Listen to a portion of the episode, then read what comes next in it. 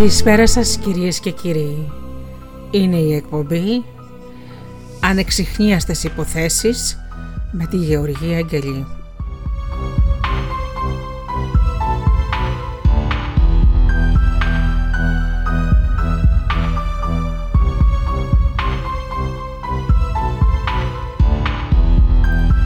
Εγκλήματα που έχουν εξιχνιαστεί ή δεν έχουν εξιχνιαστεί ποτέ, εξαφανίσεις και μυστήρια από όλο τον κόσμο.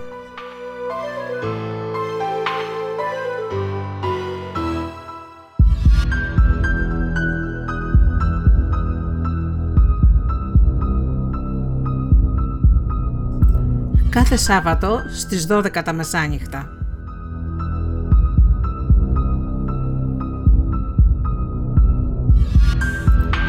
Και επανάληψη την Κυριακή στις 4 το απόγευμα.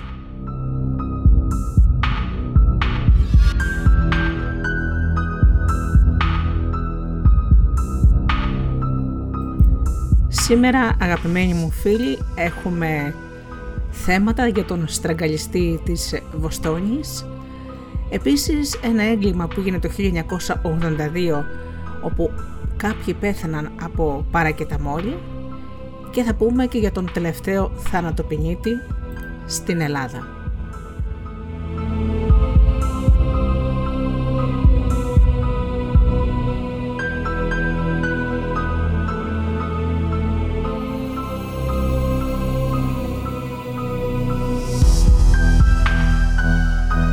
Ξεκινάμε με τραγούδι και αμέσως μετά με την πρώτη υπόθεση.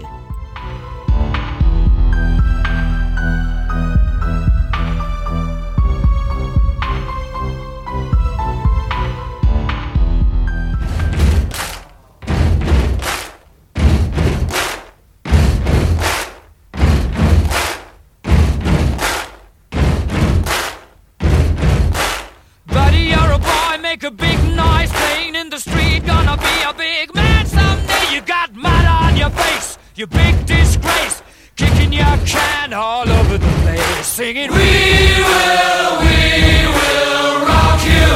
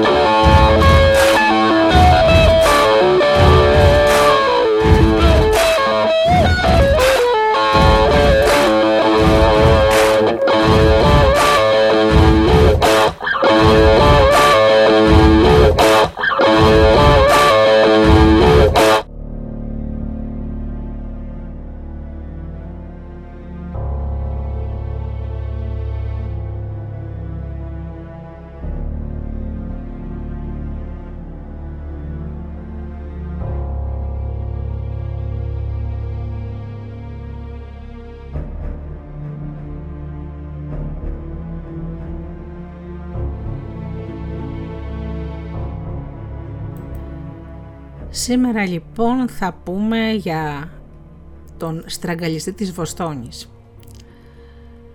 Βέβαια υπήρξε άνθρωπος που έχει συλληφθεί για τους φόνους που έγιναν, όμως όπως αποδείχθηκε στο τέλος μπορεί και να μην είναι αυτός. Η υπόθεση του στραγγαλιστή της Βοστόνης Ήταν τη δεκαετία του 60, θα πούμε λεπτομέρειες, απασχόλησε πολύ τις εφημερίδες και τα μέσα μαζικής ενημέρωσης τότε. Όμως τελικά, ύστερα από χρόνια, υπάρχουν αμφιβολίες αν αυτός που πιάστηκε, ο Άλμπερτ Ντεσάλβο, ήταν τελικά ο στραγγαλιστής της Βοστόνης που έκανε 13 εγκλήματα, δολοφόνησε 13 γυναίκες. Ας πάρουμε όμως τα πράγματα με τη σειρά. Ο Άλμπερτ Ντεσάλβο γεννήθηκε στις 3 Σεπτεμβρίου του 1931 σε μια πολύ φτωχή περιοχή της Μασαχουσέτης, το Τσέλσι. Οι γονείς του ήταν ο Φρανκ και η Σαρλότ Ντεσάλβο. Ο πατέρας του ήταν ένας βίαιος άνθρωπος, αλκοολικός, με έντονα ξεσπάσματα, που εξευτέλιζε και χτυπούσε βάναυσα τη γυναίκα του, τη μητέρα του Άλμπερτ. Λέγεται ότι μία μέρα της έσπασε όλα τα δόντια με μία γροθιά και μετά της έσπασε όλα τα δάχτυλα των χεριών.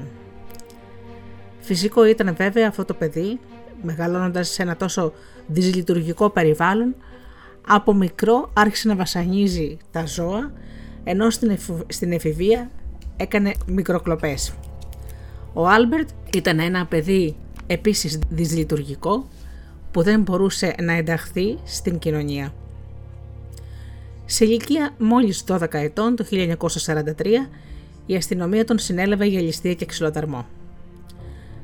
Τον έβαλαν σε αναμορφωτήριο στο Λάιμαν, όπου βγήκε τον Οκτώβριο του 1944 και άρχισε να δουλεύει ως διανομέας. Όμως έκλεψε πάλι ένα αυτοκίνητο ύστερα από λίγο καιρό και ξαναγύρισε στο αναμορφωτήριο. Όταν έκτισε την ποινή του στο αναμορφωτήριο, κατατάχθηκε στο στρατό και υπηρέτησε στη Γερμανία. Εκεί γνώρισε τη σύζυγό του την Ήρμα. Τον πρώτο καιρό έδειχνε ήρημος και δεν είχε ξεσπάσματα βίας. Και μάλιστα θα μπορούσε να πει κανείς ότι ο γάμος τον είχε ηρεμήσει. Όμως πολύ γρήγορα άρχισαν τα προβλήματα σε αυτό το γάμο, καθώς απαιτούσε η γυναίκα του να τον ικανοποιεί σεξουαλικά 5 και 6 φορές την ημέρα. Όταν εκείνη αρνιόταν, ο Άλμπερτ περνούσε ώρες στο μπάνιο, όπου αυτό ικανοποιούταν πολλές ώρες. Το 1955 επέστρεψε στις Ηνωμένες Πολιτείες μαζί με τη σύζυγο και τη μικρή τους κόρη. Την περίοδο από το 1962 ως το 1964, 13 γυναίκες στην ευρύτερη περιοχή της Βοστόνης βρέθηκαν σεξουαλικά κακοποιημένες και στραγγαλισμένες στα σπίτια τους.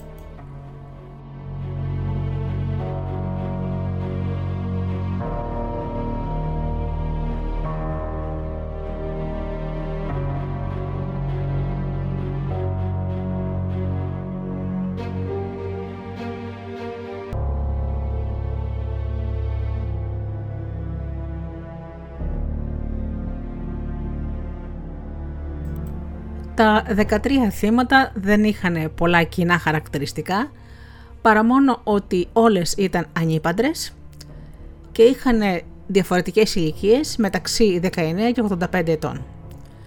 Όλες, όπως είπαμε, δολοφονήθηκαν στην περιοχή της Βοστόνης από τις 14 Ιουνίου του 1962 και τις 4 Ιανουαρίου του 1964. Οι περισσότερες δέχτηκαν πρώτα σεξουαλική επίθεση και μετά στραγγαλίστηκαν στα διαμερίσματά τους. Η αστυνομία πιστεύει ότι ένας άνθρωπος ήταν ο δράστης. Χωρίς καμία ένδειξη αναγκαστικής εισόδου στα σπίτια τους, οι γυναίκες υποτίθεται ότι είχαν αφήσει τον δολοφόνο είτε επειδή τον γνώριζαν, είτε επειδή πίστευαν ότι ήταν ένας συντηρητής διαμερισμάτων ή ένας μεταφορέας, courier που λέμε, ή κάποιος άλλος τεχνικός. Οι δολοφονίες συνεχίστηκαν παρά την εκτεταμένη δημοσιότητα των μέσων μαζικής ενημέρωσης στις πρώτες δολοφονίες, οι οποίες πιθανότατα θα έπρεπε να αποθάρρυναν τις γυναίκες από την είσοδο ξένων στο σπίτι τους. Πολλοί κάτοικοι αγόρασαν τα κρυγόνα και νέες κλειδαριές για τις πόρτες του σπιτιού τους. Έγιναν έρευνες. Οι δολοφονίες σημειώθηκαν σε διάφορες πόλεις και στη Βοστόνη, περιπλέκοντας την εισαγγελική εποπτεία και την αστυνομική έρευνα. Ο Γενικός Εισαγγελέας της Μασαχουσέτης, Έντουαρντ Μπρουκ, συνέβαλε στον συντονισμό των διάφορων αστυνομικών ερευνών, επιτρέποντας στον παραψυχολόγο Πίτερ Χούρκος να χρησιμοποιήσει την εικαζόμενη μέθοδο της εξωαισθητικής αντίληψης για να αναλύσει περιπτώσεις για τις οποίες ο Χούρκος ισχυρίστηκε ότι ήταν ένα άτομο υπεύθυνο. Η εξωαισθητική αντίληψη είναι μία μέθοδος που διδάσκεται, όπου πιάνοντας κάποιο αντικείμενο ενός ανθρώπου, και το άτομο αυτό που έχει διδαχτεί αυτή τη μέθοδο είναι σε κάποια με κλειστά μάτια και οι αισθήσεις του είναι πολύ τεταμένες, μπορεί να βρει πληροφορίες πολλές για αυτό το άτομο, του οποίου το αντικείμενο κρατάει στα χέρια του, ή να πάει σε ένα μέρος που έχει γίνει ένας φόνος και να βρει πράγματα ακουμπώντας μόνο τα αντικείμενα που μπορεί να έχει ακουμπήσει ο δολοφόνος. Αυτό έκανε λοιπόν και ο Χούρκος. Η απόφαση αυτή ήταν βέβαια αμφιλεγόμενη, γιατί ο Χούρκος παρήχε μια λεπτομερή περιγραφή του λάθους και ο τύπος στη συνέχεια γελιοποίησε τον Μπρουκ που χρησιμοποίησε αυτή τη μέθοδο. Η αστυνομία δεν ήταν πεπισμένη ότι όλες οι δολοφονίες ήταν πράξεις ενός ατόμου, αν και μεγάλο μέρος των Αμερικανών το πίστευε. Ας πούμε λοιπόν τώρα για τα θύματα. Ξεκινάμε με την Άννα Έλσα Σλέσσερς, 56 ετών, σεξουαλική επίθεση με άγνωστο αντικείμενο και στραγγαλισμός με τη ζώνη από τον μπουρνούζι της. Βρέθηκε στις 14 Ιουνίου του 1962 στο διαμέρισμα του τρίτου ορόφου στην οδό Γκένσμπορο 77 Φενουέι στη Βοστόνη. Μετά η Μέρι Μιούλεν, 85 ετών, πέθανε από καρδική προσβολή. Βρέθηκε στις 28 Ιουνίου του 1962 στο διαμέρισμά της στη λεωφόρο Commonwealth 1435 στη Βοστόνη. Στην ομολογία του Ντεσάλβο είπε ότι κατέρευσε καθώς την άρπαξε. Η Νίνα Φράνσις Νίκολς, 68 χρονών, σεξουαλική επίθεση και στραγγαλισμένη με τις νάιλον κάλτσες της. Βρέθηκε στις 30 Ιουνίου του 1962 στο σπίτι της στο Λονδίνο της Κοινοπολιτείας στη Βοστόνη. Η Έλεν Ελίζεμπεθ Μπλεκ, 65 ετών, σεξουαλική επίθεση και στραγγαλισμός με τις νάιλον κάλτσες της, βρέθηκε στις 30 Ιουνίου 1962 στο σπίτι της στην οδό Νιούχολ 73. Λιν Μασαχουσέτη. Η Ιντα Όντας Ήργα, 75 ετών, σεξουαλική επίθεση και στραγγαλισμός. Βρέθηκε στις 19 Αυγούστου 1962 στο διαμέρισμά της στην οδό Γκρουβ 7 Μπίκον στη Βοστόνη. Η Τζέιν Μπάκλι Σάλιβαν, 67 ετών, σεξουαλική επίθεση και στραγγαλισμός με τις νάιλον κάλτσες της. Βρέθηκε στις 21 Αυγούστου του 1962 στο σπίτι της στο 435 Columbia Road στη Βοστόνη. Η Σόφι Κλάρκ, 20 ετών, σεξουαλική επίθεση και στραγγαλισμός με τις νάιλον κάλτσες της. Βρέθηκε στις 5 Δεκεμβρίου του 1962 στο διαμέρισμά της στην οδό Χάντιγκτον 315 Fenway στη Βοστόνη. Η Πατρίτσια Μπούλοκ Μπισέ, 23 ετών, στραγγαλισμός με τις νάιλον κάλτσες της, βρέθηκε στις 31 Δεκεμβρίου 1962 στο σπίτι της στο Park Drive 515 Fenway Βοστόνη. Η Μαρία Αν Μπράουν, 69 ετών, βιάστηκε, στραγγαλίστηκε, ξυλοκοπήθηκε και μαχαιρώθηκε. Βρέθηκε στις 6 Μαρτίου 1963 στο διαμέρισμά της στη λεωφόρο Πάρκ 319 Λόρενς Μασαχουσέτη. Η Μπέβερλι Σάμανς, 25 ετών, μαχαιρώθηκε μέχρι θανάτου. Βρέθηκε στις 6 Μαΐου του 1963, 9 ημέρες πριν από τα 26 γενέθλιά της, στο σπίτι της, στην 4η Πανεπιστημιακή Οδό, στο Κέιμπριτζ της Μασαχουσέτης. Η Μαρή Εύελιν Κορμπίν, 58 ετών, βιάστηκε και στραγγαλίστηκε με τις νάιλον κάλτσες της. Βρέθηκε στις 8 Σεπτεμβρίου του 1963 στο σπίτι της στην οδό Λαφαγέτ 224 Σάλεμ Μασαχουσέτη. Τζόαν Μάρι Γκραφ, 22 ετών, στραγγαλίστηκε με τις νάιλον κάλτσες της, βρέθηκε στις 23 Νοεμβρίου του 1963 στο διαμέρισμά της στην οδό 54 Essex Lawrence, Μασακουσέτη. Η Μάριαν Σάλιβαν, 19 ετών, σεξουαλική επίθεση και στραγγαλισμός με τις νάιλον κάλτσες της. Βρέθηκε στις 4 Ιανουαρίου του 1964 στο διαμέρισμά της στην οδό Charles 44α στη Βοστόνη. Οι φόνοι, όπως βλέπουμε, είχαν πολλά κενά στοιχεία. Η πλειοψηφία των θυμάτων βρέθηκε στραγγαλισμένη με νάιλον κάλτσες, ενώ μόλις 2 είχαν μαχαιρωθεί αλλά πάλι άλλες φορές. Όλες οι γυναίκες, όπως είπαμε, ήταν ανύπατρες. Η μόνη τους διαφορά που είχαν μεταξύ τους ήταν η κοινωνική τάξη και η ηλικία, αφού, όπως είδατε, ξεκινούσαν από 19 ετών και ήταν και μία 85 ετών. Οι δολοφονίες έγιναν σε περιοχές στη Βοστόνη και στις γύρω περιοχές της. Το φθινόπωρο του 1964 διαπράχτηκε μία σειρά βιασμών, ο οποίος ύποπτος ήταν ο μετρητής ή ο πράσινος άντρας. Τα δύο ονόματα προκύπτουν από τον τρόπο που προσέγγιζε τις γυναίκες. Στην πρώτη περίπτωση παρουσιαζόταν ως ατζέντης από πρακτορείο μοντέλων και ήθελε να τις μετρήσει στις διαστάσεις των γυναικών, προσφέροντάς τους χρήματα αν τον άφηναν να τις αγγίξει. Στη δεύτερη χρησιμοποίησε μια πράσινη στολή τεχνικού με την πρόφαση την επισκευή κάποιας βλάβης και έμπαινε στα σπίτια των γυναικών. Οι δολοφονίες έγιναν αμέσως γνωστές στους κάτοικους που αποδιδόταν σε τρελούς και σε διαστραμμένους. Τον αποκαλούσαν δολοφόνο φάντασμα, ο τρελός της Βοστόνης, μέχρι που τελικά το 1963 οι ερευνητές, ρεπόρτερ Jill Cole και Λορέτα ΜακΛάφλιν τον βάφτισαν The Boston Strangler, ο στραγγαλιστής της Βοστόνης. Οι γυναίκες της περιοχής αντικατέστησαν τις κλειδαριές στις πόρτες των κατοικιών τους και τα σπρέι πιπεριού είχαν γίνει ανάρπαστα. Μια από τις κατοίκους της Βοστόνης είχε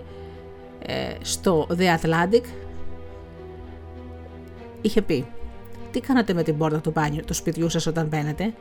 Κοιτάτε στις ντουλάπες κάτω από το κρεβάτι και στο μπάνιο? Εάν ένας άντρας κρύβεται εκεί μέσα, πρέπει να μπορείτε να τρέξετε έξω ουρλιάζοντας για βοήθεια. Επομένως, πρέπει να αφήσετε την πόρτα πίσω σας ανοιχτή.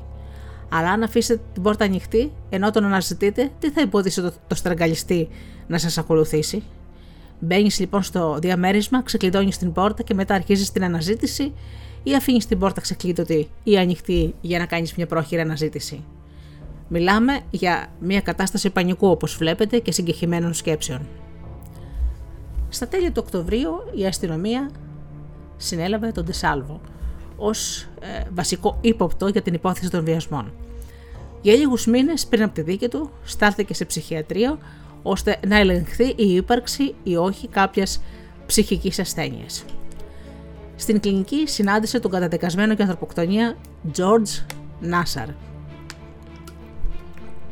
Του εξομολογήθηκε πως αυτός είναι ο στραγγαλιστής της Βοστόνης και συναντήθηκε με τον δικηγόρο του, τον Lee Bailey, ώστε να τον εκπροσωπήσει.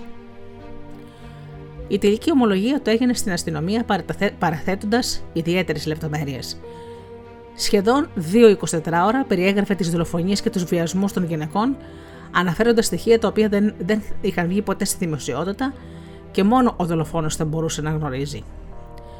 Ο Άλμπερτ Ντεσάλβο ομολόγησε ότι ήταν ο στραγγαλιστής της Βοστόνης, γιατί, όπως εικάζεται από πολλούς, πίστευε ότι με αυτόν τον τρόπο θα ζούσε την οικογένειά του. Θεωρούσε ότι η παραδοχή του εγκλήματος αυτού θα τον έκανε πολύ διάσημο και η διασημότητα είναι σύντροφος με τον πλούτο. Πίστευε λοιπόν ότι θα πλουτίσει, ενώ παράλληλα δεν τον τρόμαζε η περίπτωση της θανατικής ποινής που επιβαλόταν στους κατασυρωροϊ δολοφόνους, αφού είχε έναν από τους καλύτερους δικηγόρους της πόλης ως συνήγορο υπεράσπισης του. Και έτσι έγινε. Ο συνήγορος Lee Bailey έκανε ένα εξοδικαστικό συμβιβασμό με τις αρχές ότι ο Ντεσάλβο δεν κατηγορείται για δολοφονίες, μέχρι να βρεθούν στοιχεία που δεν θα άφηναν καμία αμφιβολία ότι ο πελάτης του ήταν ένοχος άνθρωπος που έκανε όλους αυτούς τους φόνους και τα εγκλήματα και τους στραγγαλισμούς. Κανένα αποδεκτικό στοιχείο δεν τον τοποθετούσε στις σκηνές των φόνων και έτσι ο Άλμπερτ Ντεσάλβο δεν δικάστηκε για εγκλήματα που ομολόγησε ως στραγγαλιστής της Βοστόνης, αλλά καταδικάστηκε σε ισόβια κάθεξη για τους βιασμούς που ομολόγησε. Λέγεται ότι ο Ντεσάλβο δεν ήταν πραγματικός δολοφόνος, αλλά μελέτησε τις λεπτομέρειες των δολοφόνων και τις ομολόγησε στην αστυνομία. Εικάζεται ότι η ματαιοδοξία και η ανάγκη για προσοχή τον οδήγησαν να παραδεχτεί κάτι που δεν έκανε. Η θεωρία αυτή θεμελιώνεται και από μέρος των αρχών, οι οποίες αμφισβητούν ότι υπήρξε ένας μόνος δράστης σε αυτές τις ιδεχθείς δολοφονίες. Το Φεβρουάριο του 1967, ένα μήνα μετά από την καταδίκη του, απέδρασε. Παραδόθηκε ο ίδιος στην αστυνομία 3 μέρες αργότερα και ισχυρίστηκε ότι το έκανε σαν διαμαρτυρία για τις κακές συνθήκες που επικρατούσαν στις φυλακές.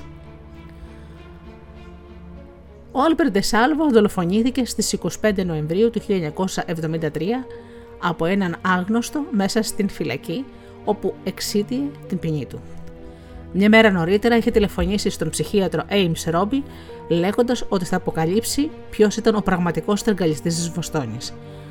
Από τότε έχουν υπάρξει πάρα πολλοί οι οποίοι υποστήριξαν ότι ο Ντεσάλβο δεν ήταν υπεύθυνος για τις δολοφονίες.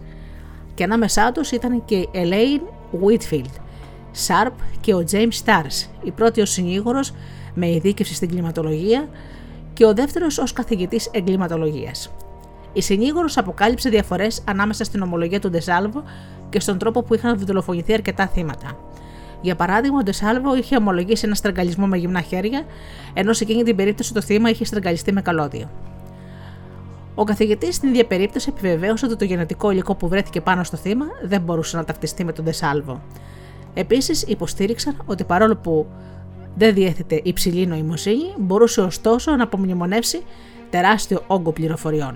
Είχε μελετήσει προσεκτικά τα στοιχεία που είχαν δημοσιευτεί σε όλες τις εφημερίδες για τα εγκλήματα και υποστήθησε όλες τις λεπτομέρειες. Ο ψυχίατρος είπε πως αν δεν είχε δολοφονηθεί στις φυλακές, θα είχε αποκαλύψει ποιος ήταν ο πραγματικός στραγγαλιστής με τον οποίο πιθανόν να συνεργαζόταν.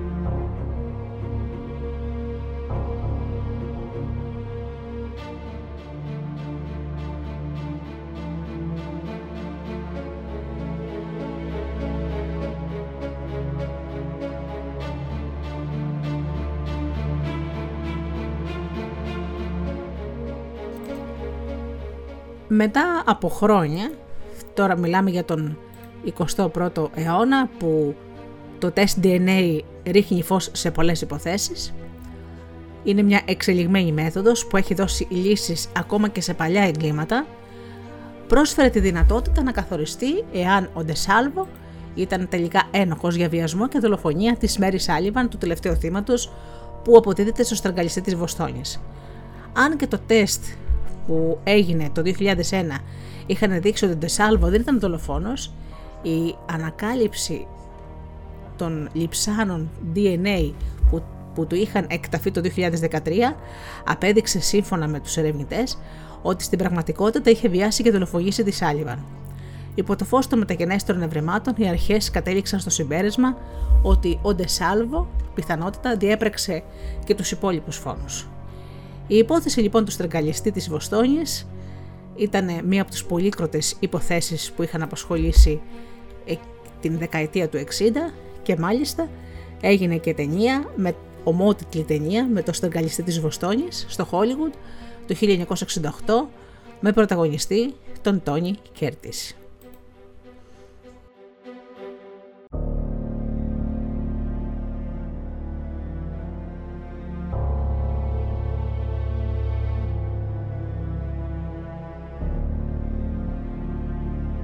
Πάμε για ένα μουσικό διάλειμμα.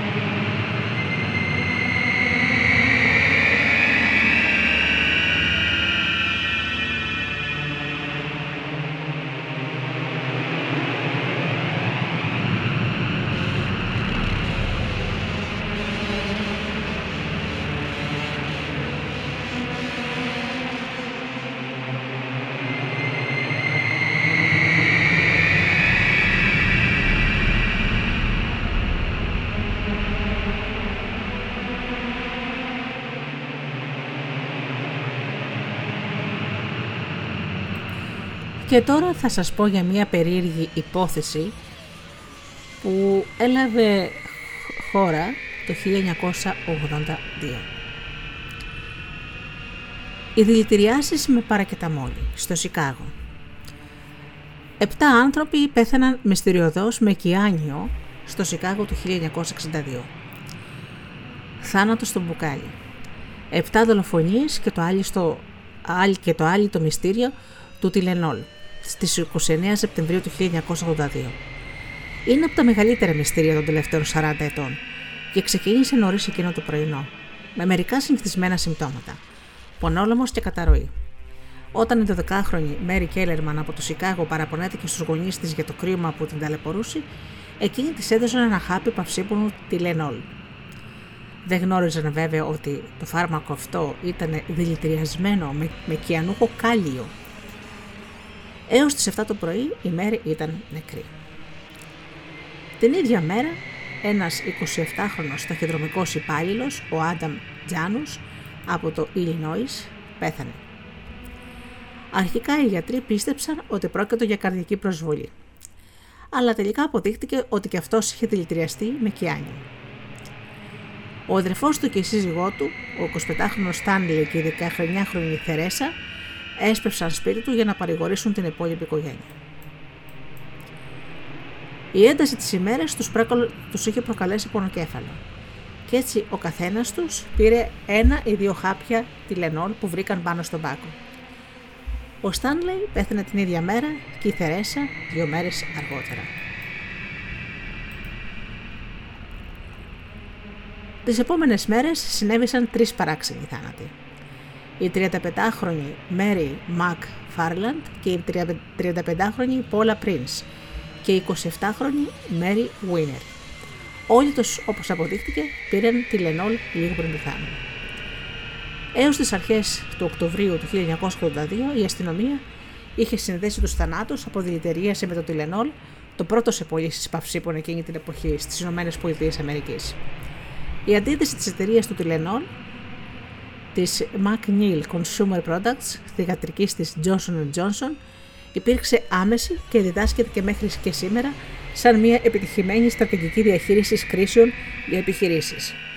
Αμέσως η εταιρεία έβγαλε ανακοινώσεις στα μέσα ζητώντας την ανάκληση των πάνω από 31 εκατομμύρια μπουκαλιών τιλενών που κυκλοφορούσαν εκείνη την περίοδο. Μολυσμένες κάψουλες ανακαλύφθηκαν στις αρχές του Οκτωβρίου σε μερικά σούπερ μάρκετ και φαρμακεία στην περιοχή του Σικάγο, χωρίς ωστόσο όμως να έχουν πουληθεί ή καταναλωθεί. Από τις ερεύνες διαπιστώθηκε ότι τα μπουκαλάκια μολύθηκαν με δηλητήριο αφότου έφυγαν από το εργοστάσιο της φαρμακοβιομηχανίας. Όπως υπέθεσε η αστυνομία, κάποιος πρέπει να τα πήρε από τα ράφια των καταστημάτων, να τους έβαλε δηλητήριο και στη συνέχεια να επέστρεψε στις μολυσμένες συσκευασίες στα ράφια, όπου πια περίμεναν τα ανυποψία στα θύματά τους. Ένας άντρας, ο James Lewis, που ισχυριζόταν ότι ήταν ο δολοφόνος του τιλενόλ, έγραψε μια επιστολή με την οποία ζητούσε $1.000.000 από την Johnson & Johnson για να σταματήσουν δηλητηριάσεις. Τελικά η αστυνομία διαπίστωσε ότι ο Lewis ζούσε στη Νέα Υόρκη και δεν είχε καμία αποδεδειγμένη σχέση με τα γεγονότα του Σικάγο. Παρ' όλα αυτά κατηγορήθηκε για εκβιασμό και καταδικάστηκε σε 20 χρόνια φυλάκιση. Αποφυλακίστηκε το 1995 μετά από 13 χρόνια. Η υπόθεση του τιλενόλ ενέπνευσε διάφορους μιμητές που εμφανίστηκαν στη δεκαετία του 1980 και στις αρχές της δεκαετίας του 1990. Αλλά αυτά τα γεγονότα δεν ήταν ποτέ τόσο δραματικά ή τόσο θανατηφόρα όσο οι θάνατοι στην περιοχή του Σικάγου του 1982. Οι θεωρίες συνωμοσίας μέχρι και τα κίνητρα για τους ύποπτους διαδίδονται στο διαδίκτυο μέχρι σήμερα. Όμως η υπόθεση των θανάτων του τιλενόλ έχει αφήσει και μια σημαντική κληρονομιά. Πριν από την κρίση του 1982, το τιλενόλ ήλεγχε πάνω από 35% της αγοράς παυσίπονων χωρίς ιατρική συνταγή. Λίγες εβδομάδες μετά τις δολοφονίες, το ποσοστό αυτό έπεσε κάτω από το 8%. Η Johnson & Johnson γνώριζε ότι έπρεπε να απαντήσει για να αποκαταστήσει την εμπιστοσύνη του κόσμου. Έτσι, ανέπτυξε νέες μεθόδους προστασίας των προϊόντων και σε συνεργασία με αξιωματούχους του FDA, εισήγαγε μια νέα αδιάβροχη συσκευασία η οποία είχε πολλά σημεία ασφαλείας. μια ταινία ασφαλείας που μαρτυρά εάν η συσκευασία έχει παραβιαστεί, ένα πλαστικό καπάκι που είναι δύσκολο να ανοιχτεί, μια πλαστική μεμβράνη κάτω από αυτό και ένα βαμβάκι ανάμεσα στη μεμβράνη και τα χάπια. Με τον καιρό αυτό, όλα αυτά τα σημεία ασφαλείας υιοθετήθηκαν από το σύνολο της φαρμακοβιομηχανίας στις ΗΠΑ. Άλλαξαν τις συσκευασίες των φαρμάκων. Μέσα σε ένα χρόνο και μετά από την επένδυση άνω των $100 εκατομμυρίων, οι πωλήσεις του Τιλενόλ επανήλθαν εκεί που βρίσκονταν πριν από αυτή την τραγωδία. Πριν να γίνει πάλι, να περάσει ο χρόνος, το παυσίπονο Τιλενόλ γίνεται πάλι πρώτο σε προτίμηση στις ΗΠΑ. Το 1983 το Κογκρέσο ενέκρινε το λεγόμενο νομοσχέδιο Τιλενόλ που έκανε την παραβίαση των καταναλωτικών προϊόντων ομοσπονδιακό αδίκημα. Με την αφορμή αυτή της συμπλήρωσης των 40 ετών από τις δολοφονίες, οι Αμερικανοί ερευνητές ανακοινούν το τελευταίο διάστημα την υπόθεση, ελπίζοντας να διαλευκάνουν το μυστήριο του Τιλενόλ. Μάλιστα, υπήρξαν και κάποια δημοσιεύματα που μιλούν για νέα στοιχεία και ένα πιθανό κίνητρο που θα μπορούσε να ρίξει επιτέλους φως στο τι συνέβη. Μερικοί μάλιστα λένε ότι ήταν πράξη ανταγωνισμού από άλλη εταιρεία, αλλά αυτά όμως είναι εικασίες. Ακόμα όμως, όπως έχει αποδειχτεί, δεν έχει βρεθεί ύστερα από 40 χρόνια τι έγινε και έγιναν όλοι αυτοί οι θάνατοι από το Τιλενόλ το 1983.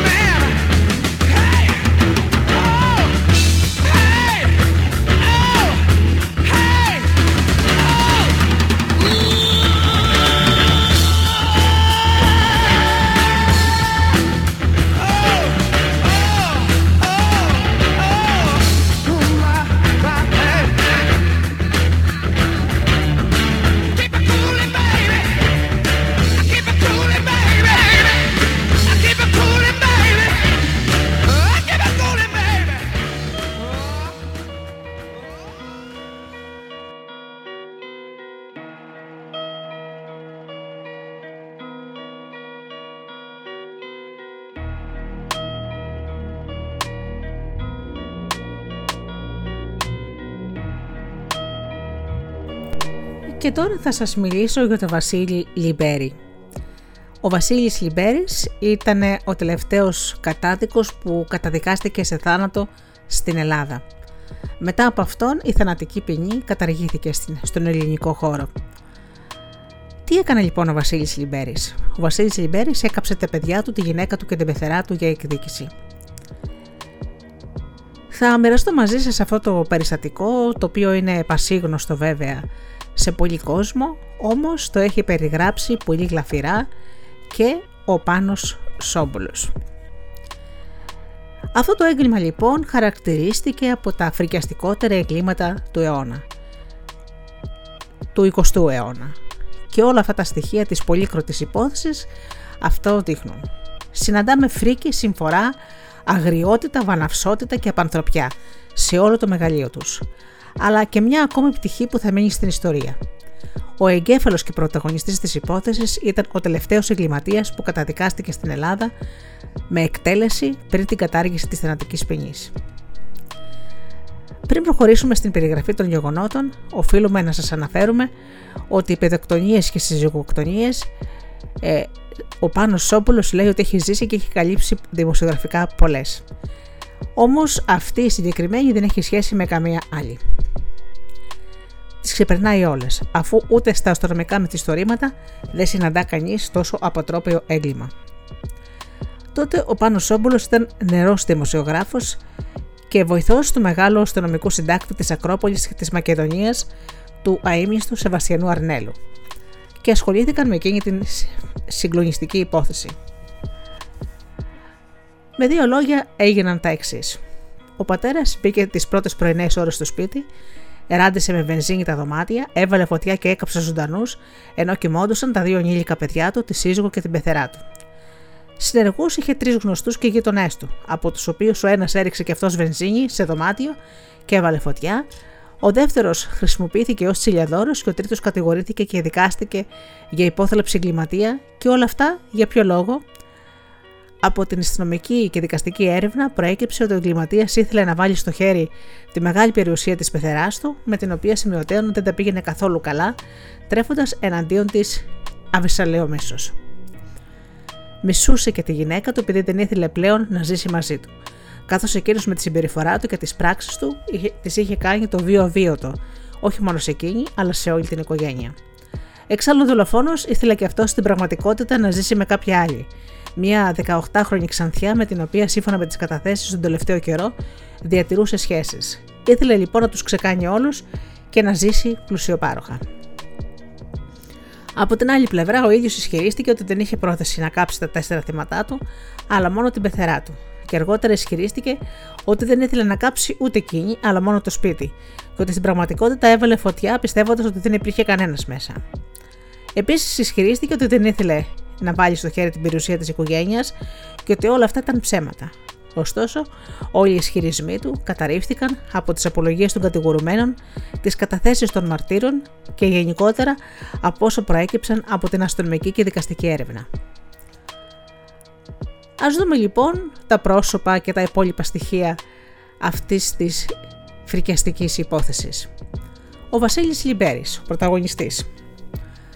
Βασίλης Λυμπέρης του Γεωργίου, 27 χρονών, ηλεκτρολόγος. Τα θύματα του ήταν ο Γιώργος Λυμπέρης, 1 έτους, γιος του.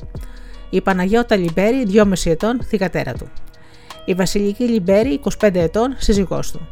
Και η Αντιγόνη Χήρα του Μάρκου, 54 ετών, τη πεθερά του, που καταγόταν από τα Δολιανά Αρκαδίας. Συνεργή του στο τερατούργημα αυτό ήταν ο Παύλος Αγγελόπουλος, 18 χρονών, ιδιωτικός υπάλληλος, που βοήθησε τον Λυμπέρη μέσα στο σπίτι και έβαλαν μαζί τη φωτιά.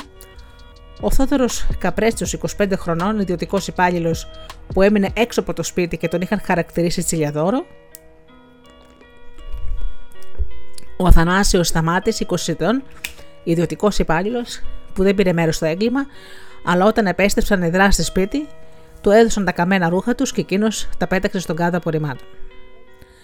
Ο Λυμπέρης και ο Αγγελόπουλος καταδικάστηκαν τετράκης σε θάνατο και πρώτος εκτελέστηκε στην Κρήτη, όπου και ετάφη.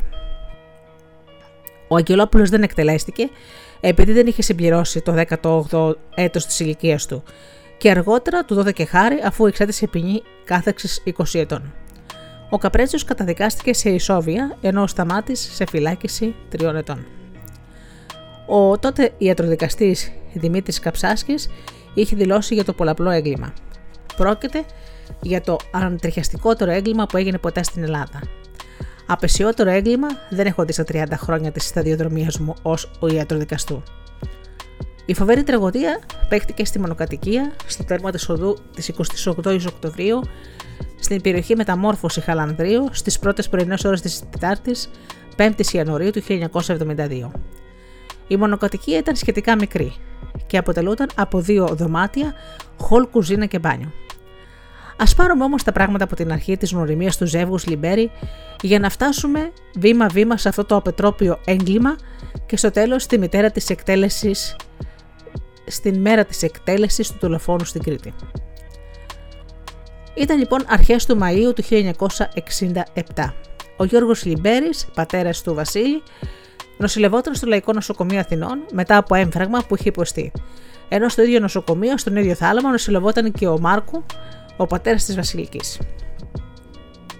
Εκεί, κατά τις επισκέψεις στους γονείς τους, γνωρίστηκαν ο Βασίλης και η Βασιλική και άρχισαν να κάνουν παρέα και να γνωριστούν, και αυτή η γνωριμία εξελίχθηκε σε σοβαρή σχέση, αφού η Βασιλική, όπως είπαν οι συγγενείς, τον αγάπησε με πάθος. 4 μήνες αργότερα και συγκεκριμένα στις 19 Αυγούστου του 1967 αραβωνιάστηκαν οι δυο τους και στις 17 Δεκεμβρίου του ίδιου έτους παντρεύτηκαν. Αλλά δεν πέρασε πολύ καιρός μετά το γάμο και άρχισαν να εμφανίζονται τα πρώτα σύννεφα στη σχέση τους. Διεπληκτισμοί, συνεχείς φιλονικίες και κόντρες καθημερινές. Ο ίδιος ο Λυμπέρης ισχυρίστηκε ότι είχε κάνει πρόταση στη σύζυγό του να χωρίσουν πριν ακόμα κάνουν παιδιά, και εκείνη δεν ήθελε επειδή πίστευε ότι με την πάροδο του χρόνου θα έστρωναν τα πράγματα. Εν μέσω αυτών των καταστάσεων, στις 26 Ιουνίου του 1969, το ζευγάρι έφερε στον κόσμο το πρώτο τους παιδί, την πανέμορφη, έτσι τη χαρακτήρισαν οι συγγενείς, Παναγιώτα. Ακολούθησε και το δεύτερο παιδί, ο Γιώργος, πριν από τη γέννηση του οποίου, και ενώ η Βασιλική βρισκόταν σε προχωρημένη εγκυμοσύνη, οι τσακωμοί στο οικογενειακό περιβάλλον κορυφώθηκαν κυρίως μεταξύ του Βασίλη και της πεθεράς του. Αποτέλεσμα ήταν ο Βασίλης να εγκαταλείψει την οικογένειά του στη Μεταμόρφωση Χαλανδρίου και να μετακομίσει σε σπίτι που νίκησε στην Αθήνα επί της οδού Σονιέρου 15 στην πλατεία Βάθης, όπου ξεκίνησε να ζει και μόνος του. Οι συγγενείς της Βασιλικής, καθώς και οι γείτονες, είπαν στην αστυνομία ότι ο Λυμπέρης κακομεταχειριζόταν τη σύζυγό του, έβγαινε στα κέντρα διασκέδασης με διάφορες παρέες, μεθούσε και σπαταλούσε πολλά χρήματα, ενώ είχε πουλήσει ένα πλικό οικόπεδο για να φάει το αντίτιμο εδώ και εκεί. Την οικογένειά του δεν την πρόσεχε. Ούτε ενδιαφέρονταν καθόλου για τη γυναίκα και τα παιδιά του. Έχοντας μάλιστα πάρει χρήματα από την πεθερά του, πάντα σύμφωνα με όσα έλεγαν τότε οι συγγενείς της συζύγου του, που δεν τα επέστρεψε παρά τις επίμονες πιέσεις της. Άλλοι πάλι έλεγαν ότι ο άνθρωπος αυτός ήταν άμυαλος, άσωτος, άστρογος και εντελώς ακατάλληλος για οικογένεια. Αλλά η άμερη Βασιλική αυτόν αγάπησε και τον είχε ερωτευτεί. Ο Λυμπέρης από την πλευρά του υποστήριξε ότι η Βασιλική ήταν ανοικοκήρυφτη και δεν ταιριάζαν καθόλου, αφού δεν μπορούσε να κρατήσει την οικογένειά του, ούτε και άξιζε να είναι η γυναίκα του. Και ενώ οι προστριβές συνεχιζόταν, το σατανικό του μυαλό του Λυμπέρη συνέλαβε την ιδέα να τους κάψει ζωντανούς, την πεθερά του και την οικογένειά του, μέσα στο σπίτι όπου διέμεναν, ιδέα που στριφογύριζε συχνά στο μυαλό του και είχε αρχίσει να πιστεύει πως έπρεπε να την υλοποιήσει για να ησυχάσει. Σύμφωνα με όσα είπε ο Παύλος Αγγελόπουλος στην αστυνομία, αλλά και κατά την απολογία του στο δικαστήριο, ένα βράδυ ο Λυμπέρης φαινόταν πιωμένος και του είπε πως ένας φίλος του του είχε κάψει το σπίτι και την οικογένειά του χωρίς να συλληφθεί. «Θα κάνω κι εγώ το ίδιο», δήλωσε. Ο Αγγελόπουλος, με τον οποίο είχαν γνωριστεί τελευταία, όπως και με άλλους συνεργούς του, τους δύο, και οι τρεις συνεργοί έμεναν σε διπλανά διαμερίσματα με τον Λυμπέρη στην ίδια πολυκατοικία και είχαν γνωριστεί τα Χριστούγεννα. Του είπε ότι αυτό δεν ήταν σωστό, επισημαίνοντας πως όποιες διαφορές και αν είχε με τη γυναίκα του και την πεθερά του, όφελε να τις λύσει με διαφορετικό τρόπο, αφού εξάλλου τα παιδάκια δεν έφταγαν σε τίποτα. «Να μην το κάνεις», είπε ο Αγγελόπουλος, «γιατί θα πέσεις στα χέρια της αστυνομίας». Και να φανταστείτε ότι του συμβούλευε ο Αγγελόπουλος, ο οποίος ήταν τότε ένα νέο παιδί, 17,5 ετών. Η απάντηση του Λυμπέρη ήταν ότι δεν φοβάται. Επειδή το σπίτι ήταν σε απομονωμένο σημείο και αποκλείεται να τον έπιαναν. Πίστευε μάλιστα ότι θα έκανε και το τέλειο έγκλημα από τη μεριά λόγω της περιουσίας και από την άλλη λόγω του μίσους που έτρεφε κατά της πεθεράς του.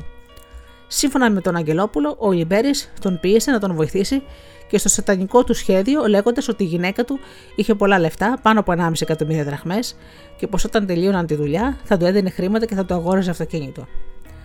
Είχε σταματήσει να πηγαίνει στη δουλειά του και όλο με αυτό ασχολιόταν, όπως έλεγε ο Αγγελόπουλος.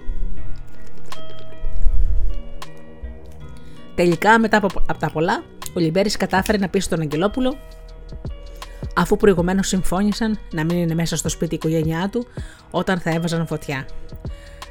Πήγαν μια φορά οι δυο τους σε ένα μπενζινάδικο με ένα μπετόνι μπενζίνη, αλλά δεν προχώρησαν το σχέδιο. Πήγαν στο σπίτι εκεί, αλλά ο Λυμπέρης έλεγε ότι δεν έφτανε τόσο μικρή ποσότητα για να κάψουν όλο το σπίτι, γιατί πίστεψαν ότι μέσα στο σπίτι βρισκόταν και τα παιδιά. Αυτή είναι μια δεύτερη εκδοχή. Έτσι γύρισαν πίσω στο διαμέρισμά τους στην πλατεία Βάθης. Στη συνέχεια, ο Λυμπέρης έπεισε τον Καπρέτσο να μπει στην υπόθεση και μάλιστα υποσχέθηκε και σε αυτόν χρήματα ότι θα του αγόριζε αυτοκίνητο. Στο σημείο αυτό, να τονίσουμε ότι ο Λυμπέρης, πριν προχωρήσουν στο τερατούργημά τους, τους απείλησε λέγοντας: «Προσέξτε καλά, όποιος μιλήσει στην αστυνομία θα τον καθαρίσω».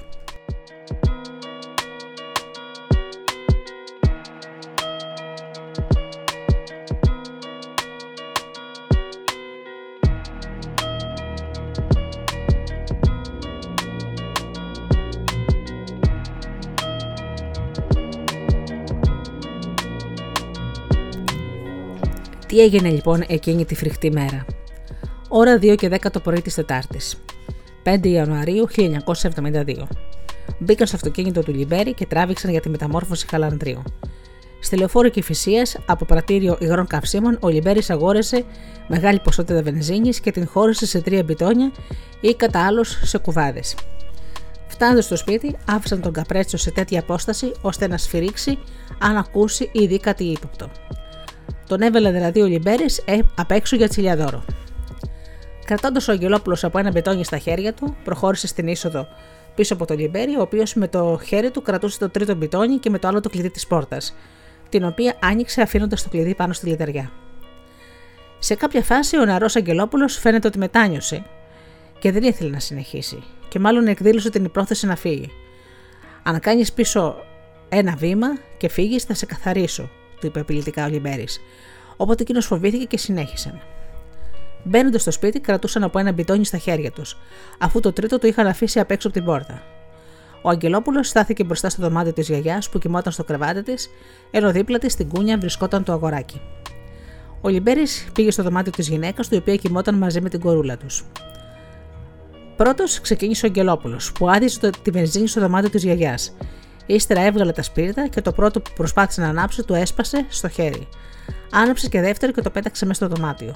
Τα ίδια έκανε και ο Λυμπέρης. Ακολούθησε κόλαση φωτιάς. Καθώς, όπως από όλοι γνωρίζουμε, η βενζίνη προκαλεί εκρήξεις. Γοερές καρδιές ακούστηκαν από τα παιδιά και οι γυναίκες και τα αθώα κορμάκια των παιδιών και γόταν σαν λαμπάδες. Παντού φλόγες, καπνί, φρίκι σε όλο το μεγαλείο της.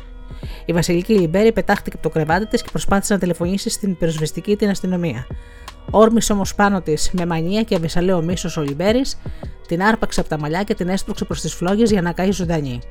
Ταυτόχρονα, ενώ ήταν πεσμένη κάτω, την πατούσε στο στήθος με το πόδι του για να μην γλιτώσει.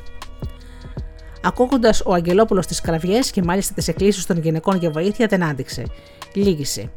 Τράβηξε προς την εξωτερική πλευρά της πόρτας, άρπαξε το τρίτο μπιτόνι και προσπάθησε να το αδειάσει πάνω στο Λυμπέρη για να τον κάψει. Πρόλαβε και κρύφτηκε πίσω από την πόρτα αυτός και γλίτωσε. Ο Αγγελόπουλος ισχυρίστηκε ότι το έκανε αυτό για να εκδικηθεί το Λυμπέρη που του είχε πει ψέματα, ότι δηλαδή δεν υπήρχαν τα παιδιά και οι γυναίκες στο σπίτι. Και ενώ τα πάντα καιγόταν στο σπίτι, κάποια από τα θύματα ψυχοραγούσαν, ο Λυμπέρης και οι συνεργοί του μπήκαν στο αυτοκίνητο και έφυγαν προς τα δωμάτια τους στην πλατεία Βάθης. Εδώ να αναφέρουμε ότι ο Λυμπέρης είχε υποστεί εγκάφματα στο πρόσωπο, στα χέρια και στο πόδι, ενώ τα ρούχα των δύο δραστών είχαν καεί σε κάποια σημεία. Κατά την επιστροφή, ο Λυμπέρης τους απείλησε εκ νέου ότι αν μιλούσαν στην αστυνομία θα τους καθάριζε, ενώ στην ίδια απειλή απίφθινε και στο Σταμάτη, ο οποίος παρέλαβε τα καμένα ρούχα όταν άλλαξαν και πήγε και τα πέταξε σε κάτω απορριμμάτων. «Ό,τι έγινε, έγινε. Να μην μιλήσει κανείς», είπε χαρακτηριστικά. Λίγες ώρες αργότερα, γύρω στις 5 το πρωί, και ενώ οι δράστες είχαν πάει για ύπνο, ο κουνιάντος της βασιλικής Αντώνης Τρογγυλούδης, περνώντας κοντά από το σπίτι της πεθεράς του με το αυτοκίνητό του στον δρόμο για τη δουλειά, παρατήρησε ότι έβγαιναν καπνοί, οπότε σταμάτησε αμέσως και τράβηξε κατά εκεί. Άρπαξε ένα φτιάρι που βρήκε απ' έξω και προσπάθησε να σπάσει παράθυρα ή πόρτες για να μπει μέσα, ενώ παράλληλα φώναζε και καλούσε σε βοήθεια μήπως τον ακούσουν οι γείτονες. Όταν έφτασε μπροστά στην κεντρική πόρτα του σπιτιού, παρατήρησε ότι το κλειδί ήταν απάνω, και έτσι άνοιξε. Δυσκολεύτηκε όμως να μπει, επειδή πίσω από την πόρτα ήταν πεσμένη και φογγούσε η κουνιάτα του η βασιλική. Μπήκε αμέσως και την τράβηξε έξω από την πόρτα, προσπαθώντας να εισχωρήσει στο ιστορικό του σπιτιού. Όμως οι καπνοί και κάποιες φλόγες που έγιγαν ακόμα τον εμπόδισαν και οι οσμοί από τα καμένα σώματα των άτυχων θυμάτων ήταν αφόρητοι. Λίγο μετά τα κατάφερε, προχωρώντας βρήκε τα καμένα και νεκρά παιδάκια, όπως επίσης και τη γιαγιά, παραμορφωμένη και καμένη. Σύμφωνα με αξιωματικό της χωροφυλακής, η βασιλική ήταν πεσμένη στο χολ. Πίσω από την πόρτα και λίγο πιο πέρα βρέθηκε το αγοράκι της ο Γιωργάκης, ο οποίος σημειωτέων πρόκειται την επόμενη μέρα να γιορτάσει τα γενέθλιά του. Το κοριτσάκι Παναγιώτα βρέθηκε στο δωμάτιο που κοιμόταν με τη μητέρα του, ενώ η γιαγιά βρέθηκε στο μπάνιο όπου είχε καταφέρει να συρτεί. Λίγο αργότερα έφτασε στο σπίτι και η Ευαγγελία Στρογγυλούδη, σύζυγος του Αντώνη και αδερφή της βασιλικής Λυμπέρη. Σύμφωνα με όσα κατέθεσε κατά την εξέτασή της, μπαίνοντας στο σπίτι, ένιωσε ένα τριχύλα αφού το θέαμα ήταν φρικτό. Η αδερφή μου ήταν μισοπεθαμένη. Από τα χείλη της έβγαινε κάτι σαν ροχαλιτό. Την πήραμε και την πήγαμε αμέσως στο Γενικό Κρατικό Νοσοκομείο Αθηνών. Ήταν μισοπεθαμένη. Είχε καθολικά εγκάβματα. Δεν άντυξε. Το βράδυ ξεψύχησε. Πριν όμως ξεψυχήσει, μιλούσε κατά διαστήματα και έκανε αποκαλύψεις σοκ για τις συνθήκες θανάτωσης της οικογένειάς της. Πρώτα είπε λίγα λόγια στη θεία της, Αθηνά Μάρκου, η οποία ήταν μοναχή και έφερε το όνομα Φιλοθέη. Και εξεταζόμενη στην αστυνομία, ανέφερε ότι μπαίνοντας στο δωμάτιο που βρισκόταν η ανιψιά της, τάχασε μπροστά στο φοβερό θέαμα που αντίκρισε. Χαρακτηριστικά είπε ότι της έφερε στο νου τη φρίκη της Χιροσίμα.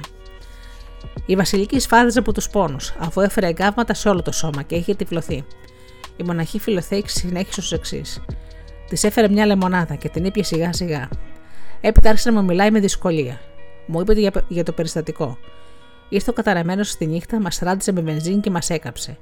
Εμένα με έσπαχνε στη φωτιά για να καώ και με πάταγε με το πόδι του στην κοιλιά και στο στήθος. Περισσότερα όμως η άτυχη βασιλική μπόρεσε και είπε λίγο πριν ξεψυχήσει στο γιατρό Νίκος Γούρδα, που προσπαθούσε να τη σώσει μαζί με άλλους συναδέλφους του. Ο γιατρός εξετάστηκε ως μάρτυρας στη χωροφυλακή και στο δικαστήριο, καταθέτοντας ότι με την πρώτη ματιά είχε διαπιστώσει πως η βασιλική έφερε καθολικά εγκάβματα και είχε τυφλωθεί και η κατάστασή της ήταν κρίσιμη. Και έκαναν ό,τι ήταν ανθρωπίνως δυνατό για να την κρατήσουν στη ζωή. Σύμφωνα με την κατάθεσή του, η άτυχη γυναίκα του είπε τα εξής: «Μας έκαψε ο άντρας μου. Εκεί που κοιμόμουν, άκουσα ένα δυνατό κρότο και ξύπνησα. Σηκώθηκα αμέσως και αντίκρισα το σπίτι τυλιγμένο στις φλόγες. Πλησίασα στο τηλέφωνο να πάρω την αστυνομία και την πυροσβεστική, και τότε είδα μπροστά μου τον άντρα μου. Τη στιγμή που πήγα να πιάσω το τηλέφωνο, ο άντρας μου με άρπαξε και με πέταξε στη φωτιά. Με πατούσε στο στήθος για να μην μπορώ να πάρω ανάσα και να μην μπορώ να σηκωθώ. Και ενώ με πατούσε, έλεγε: Τώρα θα τα πληρώσεις όλα». Ο γιατρός κατέθεσε επίσης ότι η βασιλική του αποκάλυψε πως γνώριζε για τη φιλενάδα του άντρα της και την έλεγαν Μαρία. Όταν τη ρώτησε ο ίδιος, καθώς και δύο αστυνομικοί που είχαν έρθει στο μεταξύ στο νοσοκομείο για να της πάρουν κατάθεση, αν υπό το λόγο τους έκαψε, εκείνη απάντησε: «Μπορεί και γι' αυτό». Πρόσθεσε ότι στις 18 Ιανουαρίου θα γινόταν η δίκη για τη διατροφή που έπρεπε να πληρώνει ο Λυμπέρης. Και κάτι ιδιαίτερα εντυπωσιακό που είπε ο γιατρός Νίκος Γούρδας. Θυμάμαι όταν βγαίναμε από το δωμάτιο, η βασιλική έλεγε: «Μην του κάνατε κακό, μην του κάνατε κακό». Δηλαδή εκείνη πέθανε από τα εγκάβματα που τους είχε προκαλέσει ο άντρας της και αντί να πει σκοτώστε τον, παρακαλούσε να μην του κάνουν κακό. Δεν ξέρω αν αυτό είναι μεγαλείο ψυχής ή κάτι άλλο. Ας το κρίνουν οι ειδικοί επιστήμονες. Δυστυχώς, πάντως, αυτή η γυναίκα δεν έζησε, καθώς λίγες ώρες αργότερα υπέκυψε στα τραύματά της. Τα άψυχα κορμιά των 4 θυμάτων μεταφέρθηκαν στα νεκροτομείο, όπου ο τότε προϊστάμενος της ιατροδικαστικής υπηρεσίας Σπύρος Καψάσκης πραγματοποίησε την νεκροψία και την νεκροτομή, διαπιστώνοντας ότι 2 γυναίκες έφεραν εγκάβματα 2ου και 3ου βαθμού που κάλυπταν το 95% του σώματός τους, ενώ τα δύο αδερφάκια, ιδίων βαθμών εγκάβματα που κάλυπταν το 75% του σώματός τους. Την άλλη μέρα, 5η 6 Ιανουαρίου του 1972, στο νεκροταφείο Χαλανδρίου Βρυλισσίων έγινε η κηδεία και των 4 αθώων θυμάτων της θηροειδίας του Λυμπέρη. Μεταφέρεται κλειστά εξαιτίας των φρικτών παραμορφώσεων που είχαν υποστεί τα σώματά τους. Ήταν πράγματι φοβερό να βλέπεις δύο μικρά φέρετρα και δύο άλλα με τις γυναίκες μπροστά σε ανοιχτούς τάφους λίγο πριν γίνει η ταφή, ενώ ο φωτορεπόρτερ Φώτης Φλώρος είχε τραβήξει τη μέρα εκείνη συγκλονιστικές φωτογραφίες που δημοσιεύτηκαν στις περισσότερες εφημερίδες. Θρήνος και σπαραγμός από εκατοντάδες άτομα στο νεκροταφείο, συγγενείς, γείτονες και φίλους της Βασιλικής και της οικογένειας Μάρκου, που συνόδευσαν στην τελευταία τους κατοικία τα αθώα θύματα. Στα πρόσωπά τους διέκρινε κανείς τον πόνο και τη θλίψη, αλλά ταυτόχρονα και το θυμό και την επιθυμία για την εκδίκηση κατά του φωνιά.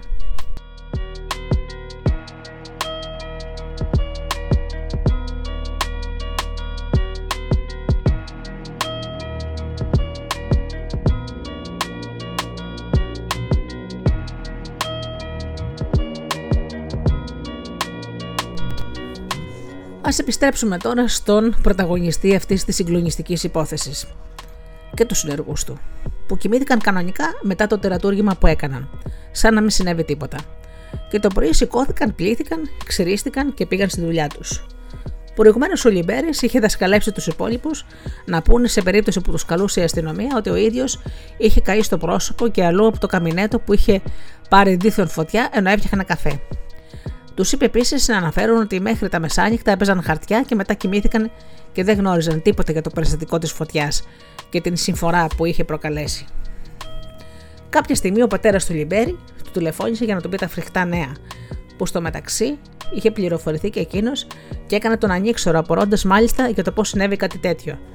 «Δεν ξέρω τίποτα, πώς έγινε», φέρεται να λέει. Βέβαιος ότι και οι 4 ήταν νεκροί, φυσικοξυρισμένος και καλοντημένος, έφυγε με το αυτοκίνητό του για την οδό 28 Οκτωβρίου στη μεταμόρφωση Χαλανδρίου, δίθεν για να δει τι είχε συμβεί. Έξω από το σπίτι είχαν μαζευτεί πολλοί κόσμος και όλοι συζητούσαν και είκαζαν ότι το σπίτι είχε μάλλον πιάσει φωτιά από τη σόμπα ή κάποιο άλλο τυχαίο γεγονός, ενώ ο Λυμπέρης εξακολουθούσε να παριστάνει ότι δεν γνώριζε τίποτα. Και μάλιστα κάποιοι είπαν στο συνταγματάρχη χωροφυλακής Παναγιώτη Μαυροειδή, που διενεργούσε την προανάκριση, ότι φαινόταν θλιμμένος και λυπημένος για το κακό που τον είχε βρει. Θα πρέπει λοιπόν να αναφέρουμε ότι οι εφημερίδες που έκαναν έκτακτες εκδόσεις εκείνη την ημέρα για το τραγικό συμβάν μιλούσαν για τυχαίο περιστατικό. Αυτό φυσικά θα ικανοποίησε τον Λυμπέρη όταν τον διάβασε και θα τον έκανε να πιστέψει πως είχε πραγματοποιήσει το τέλειο έγκλημα. Πού να πήγαινε το μυαλό του κάθε ανθρώπου και τόσων συναδέλφων, ρεπόρτερ και αστυνομικών, ότι σε εκείνο το χώρο είχε παιχτεί ένα από τα μεγαλύτερα δράματα του αιώνα.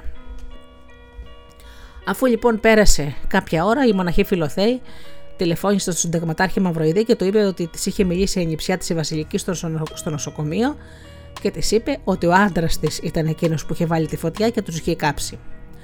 Αμέσως ο Λυμπέρης συνελήφθη ως ύποπτος και οδηγήθηκε στο τμήμα Χαλανδρίου, όπου ο ανακρινόμενος έκανε τον ανοίξτερο και μάλιστα μιξόκλαιγε για το κακό που τον είχε βρει στην οικογένειά του. Πρόβαλε τον ισχυρισμό για τον οποίο είχε προσονοηθεί με τους συνεργούς του, ότι δηλαδή το προηγούμενο βράδυ έπαιζε χαρτιά μέχρι τα μεσάνυχτα με τον Αγγελόπουλο και τον Καπρέτσιο και ότι στη συνέχεια κοιμήθηκαν και τον ξυπνήσαν και πήγαν κανονικά στη δουλειά τους. Για τα εγκάβματα που έφερε, ανέφερε το ψέμα με το καμινέτο. Παρόντες στην ανάκριση, εκτός από αξιωματικούς της χωροφυλακής, ήταν ο εισαγγελέας Ανδρέας Φάκος και ο τερδικαστής Χαράλαμπος Σταμούλης, ο οποίος, εξετάζοντας τον Λυμπέρη, διαπίστωσε ότι έφερε εθάλη στο πτερίγιο του δεξιού του αυτιού, εγκάβματα πρώτου βαθμού στο μέτωπο, στην άκρη της μύτης και στο αριστερό μάγουλο, ενώ ένα μέρος από τα μαλλιά του ήταν μισοκαμμένα. Ο τερδικαστής είπε ότι η εθάλη στο αυτί δεν προερχόταν από ανάφλεξη νοπνεύματος. Έτσι, ο Λυμπέρης ρωτήθηκε στη συνέχεια αν είχε κάπου αλλού εγκάβματα και απάντησε αρνητικά. Τότε του ζήτησαν να βγάλει τα ρούχα του και διαπίστωσαν ότι έλεγε ψέματα, καθώς έφερε εκτεταμένο έγκαμα στην αριστερή κνήμη. Παρ' όλα αυτά, ο Λυμπέρης συνέχισε να προβάλλει δικαιολογίες και να ραδιάζει το ένα ψέμα μετά το άλλο, για να μπερδέψει την ανάκριση και να αρνείται επίμονα οποιαδήποτε σχέση με το τραγικό γεγονός. Στη συνέχεια κλήθηκαν προς εξέταση στο Χαλάνδρι και οι άλλοι δύο, ο Αγγελόπουλος και ο Καπρέτσιος, που επανέλαβαν και αυτοί τα ίδια σύμφωνα με τη συνεννόηση που έκαναν. Όμως εκείνη την ώρα είχε εμφανιστεί πια και στο τμήμα η μοναχή Φιλοθέη, η οποία ανέφερε τα όσα της είχε αποκαλύψει η ανιψιά της Βασιλική και τα όσα είχε πει τηλεφωνικά στο συνταγματάρχη. Μέχρι τότε ο Λυμπέρης πίστευε ότι η σύζυγός του ήταν νεκρή. Οπότε μόλις τον έφεραν οι χωροφύλακες στην Καλόγρια μπροστά του, μόλις την είδε, κατέρευσε και με σκυμμένο κεφάλι έκανε την πρώτη ομολογία. Ναι, εγώ τους έβαλα φωτιά και τους έκαψα. Στη συνέχεια ομολόγησαν και οι άλλοι δύο συνεργοί του. Ενώ στην αναπαράσταση που ακολούθησε την επόμενη μέρα, ο Λυμπέρης και ο Αγγελόπουλος άρχισαν να αλληλοκατηγορούνται. Την ίδια στιγμή, κάτοικοι της περιοχής και συγγενείς υπολογίζονταν περίπου 1.500 άνθρωποι που είχαν συγκεντρωθεί απ' έξω από το σπίτι και παρακολουθούσαν από απόσταση, ενώ πολλοί ξέσπασαν σε αποδοκιμασίες και κατάρες μόλις εμφανίστηκε ο Λυμπέρης και κάποιοι άλλοι κινήθηκαν απειλητικά προσπαθώντας να σπάσουν τον αστυνομικό κλειό και να τον λιτζάρουν. Άλλοι φώναζαν θάνατο στο δολοφόνο. Σκοτώζε το φωνιά. Εντύπωση έκανε σε όλους ότι ο Λυμπέρης ήταν ψύχρημος και διάφορος. Μπήκε στο σπίτι της τραγωδίας κατά την αναπαράσταση, είδε τα κρεβάτια και τα αντικείμενα των παιδιών του και δεν συγκινήθηκε καθόλου, παρόλο που η φοβερή οσμή των καμένων κορμιών ήταν ακόμα αισθητή και ένιωθε κανείς κάτι αντριχιαστικό και το αποτροπιαστικό. Με το πέρασμα των ημερών και των εβδομάδων, η συγκλονιστική υπόθεση εξακολουθούσε να αποσχολεί ζωηρά την κοινή γνώμη, ενώ η είδηση μεταδόθηκε και στο εξωτερικό από διεθνή πρακτορία.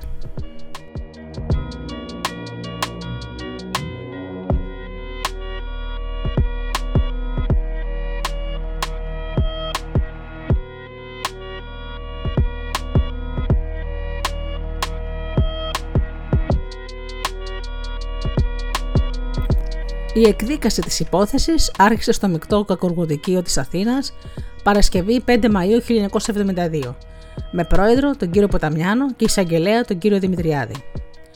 Μάρτυρες από την πλευρά της άτυχης Βασιλικής κατέθεσαν συγγενικά της πρόσωπα, τα οποία υποστήριζαν ότι από τη στιγμή που μπήκε στην οικογένειά τους ο Λυμπέρης τους είχε φέρει τα πάνω κάτω. Ειδικότερα ο Αντώνης Τρογγυλούντης είπε χαρακτηριστικά τα εξής, απαντώντας σε ερώτηση του Προέδρου.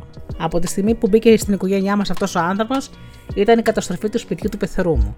Όλα αξιώσεις και απαιτήσεις ήταν. Πάντα ζητούσε λεφτά και τα κατασπαταλούσε.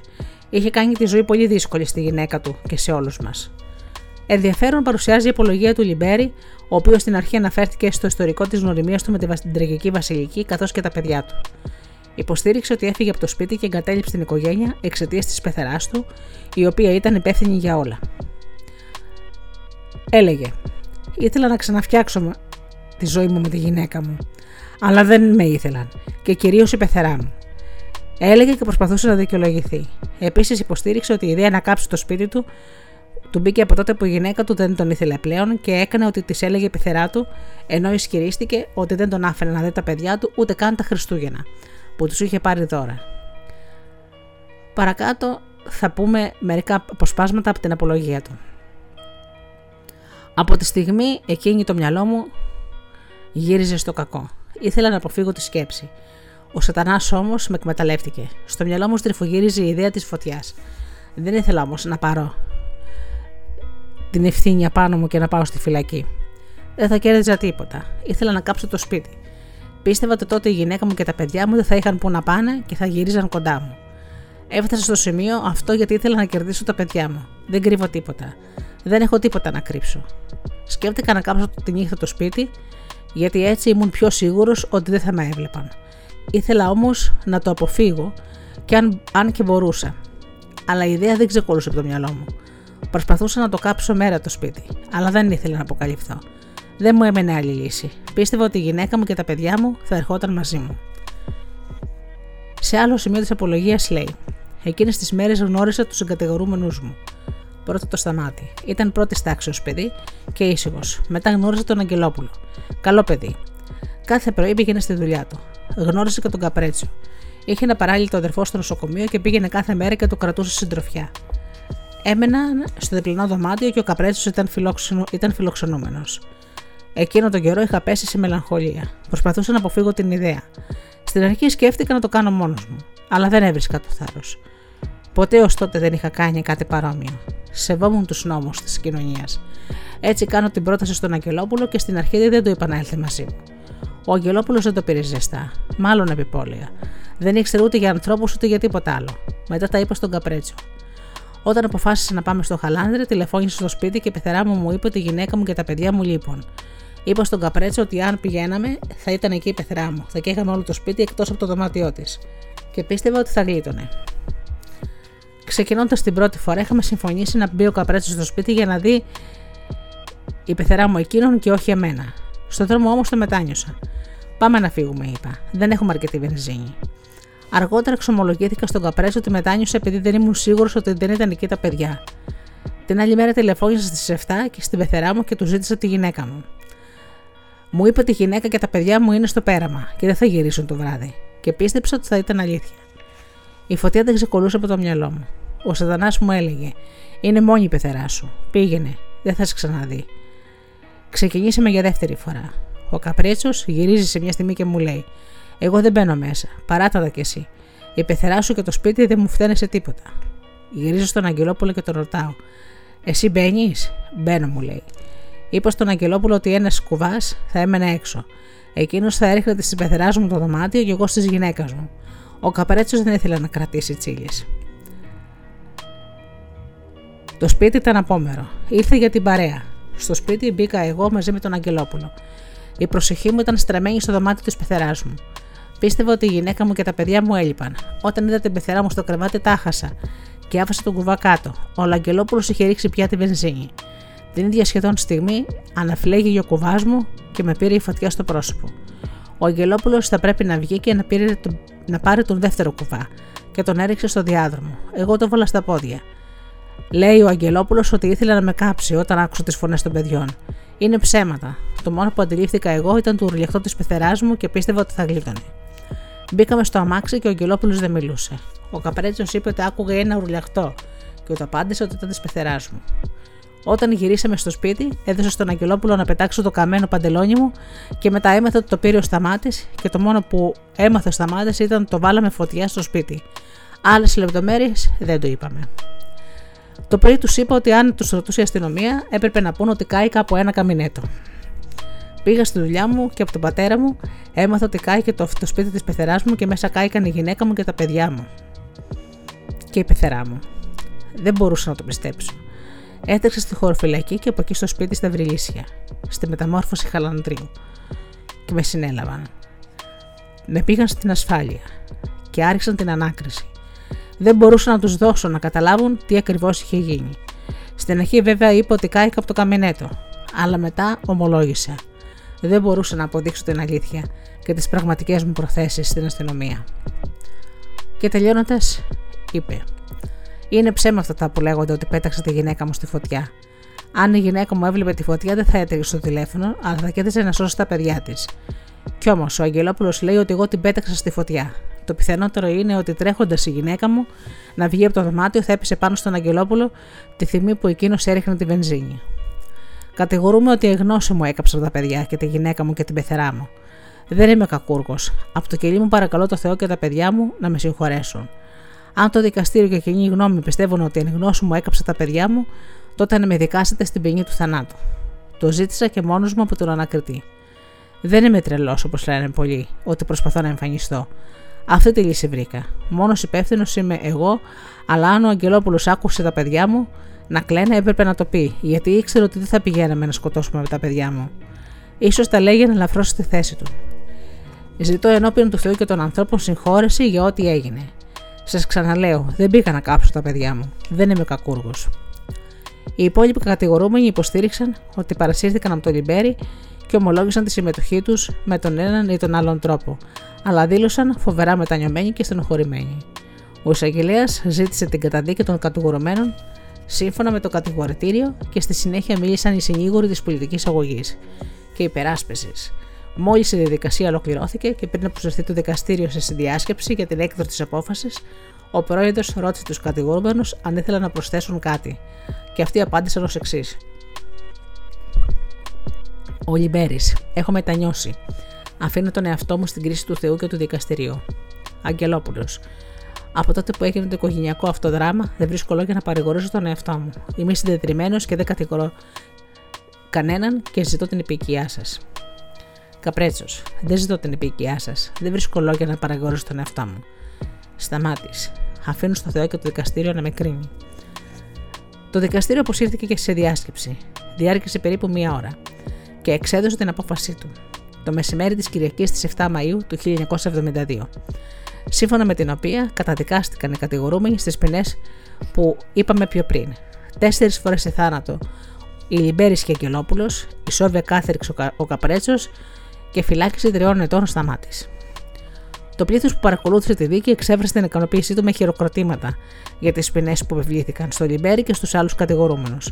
Ενώ στις φυλακές της Αίγινας, όπου οδηγήθηκε ο Λυμπέρης, κρατήθηκε στα κρατητήρια και όχι σε κελί, επειδή οι αρμόδιοι των φυλακών φοβήθηκαν μήπως τον κακοποιήσουν ή τον σκοτώσουν οι άλλοι φυλακισμένοι. Όλοι γνωρίζουμε για τους άγραφους νόμους των φυλακών.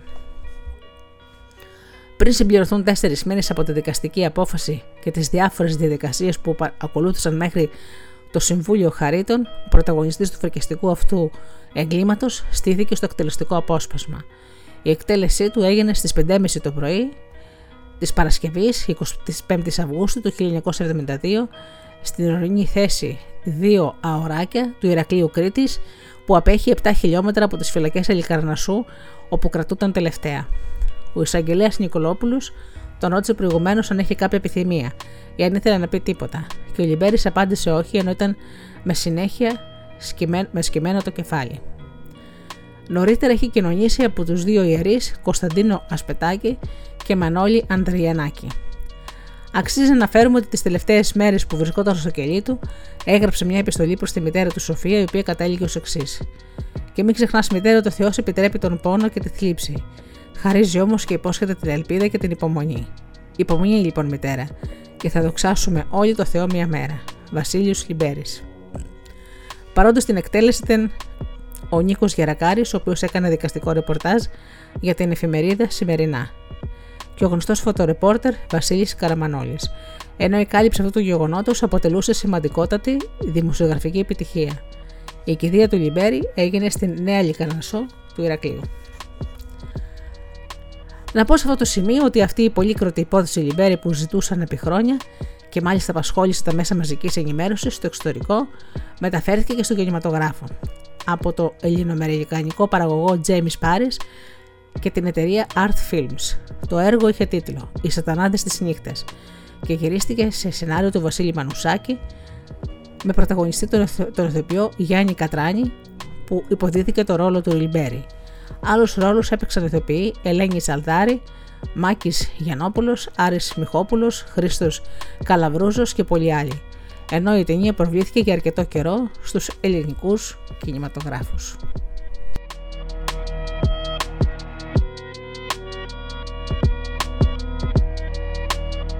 Και επίσης, πολλά χρόνια αργότερα, η υπόθεση Λυμπέρη έχει προβληθεί σε μία από τις σειρές του κυρίου Πάνου Κοκκινόπουλου.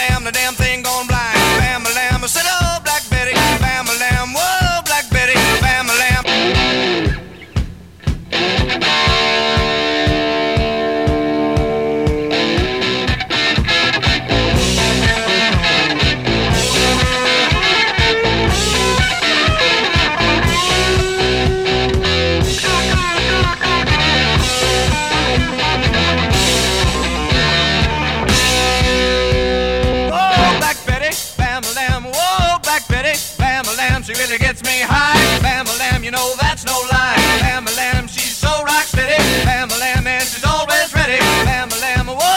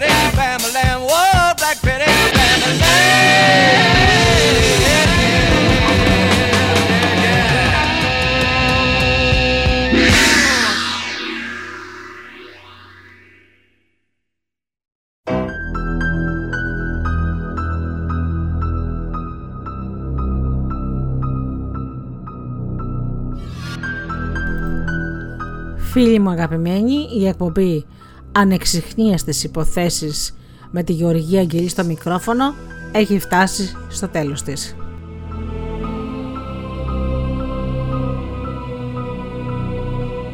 Ανανεώνω το ραντεβού μας για την επόμενη εβδομάδα με καινούρια εγκλήματα και υποθέσεις που συγκλώνησαν την κοινή γνώμη.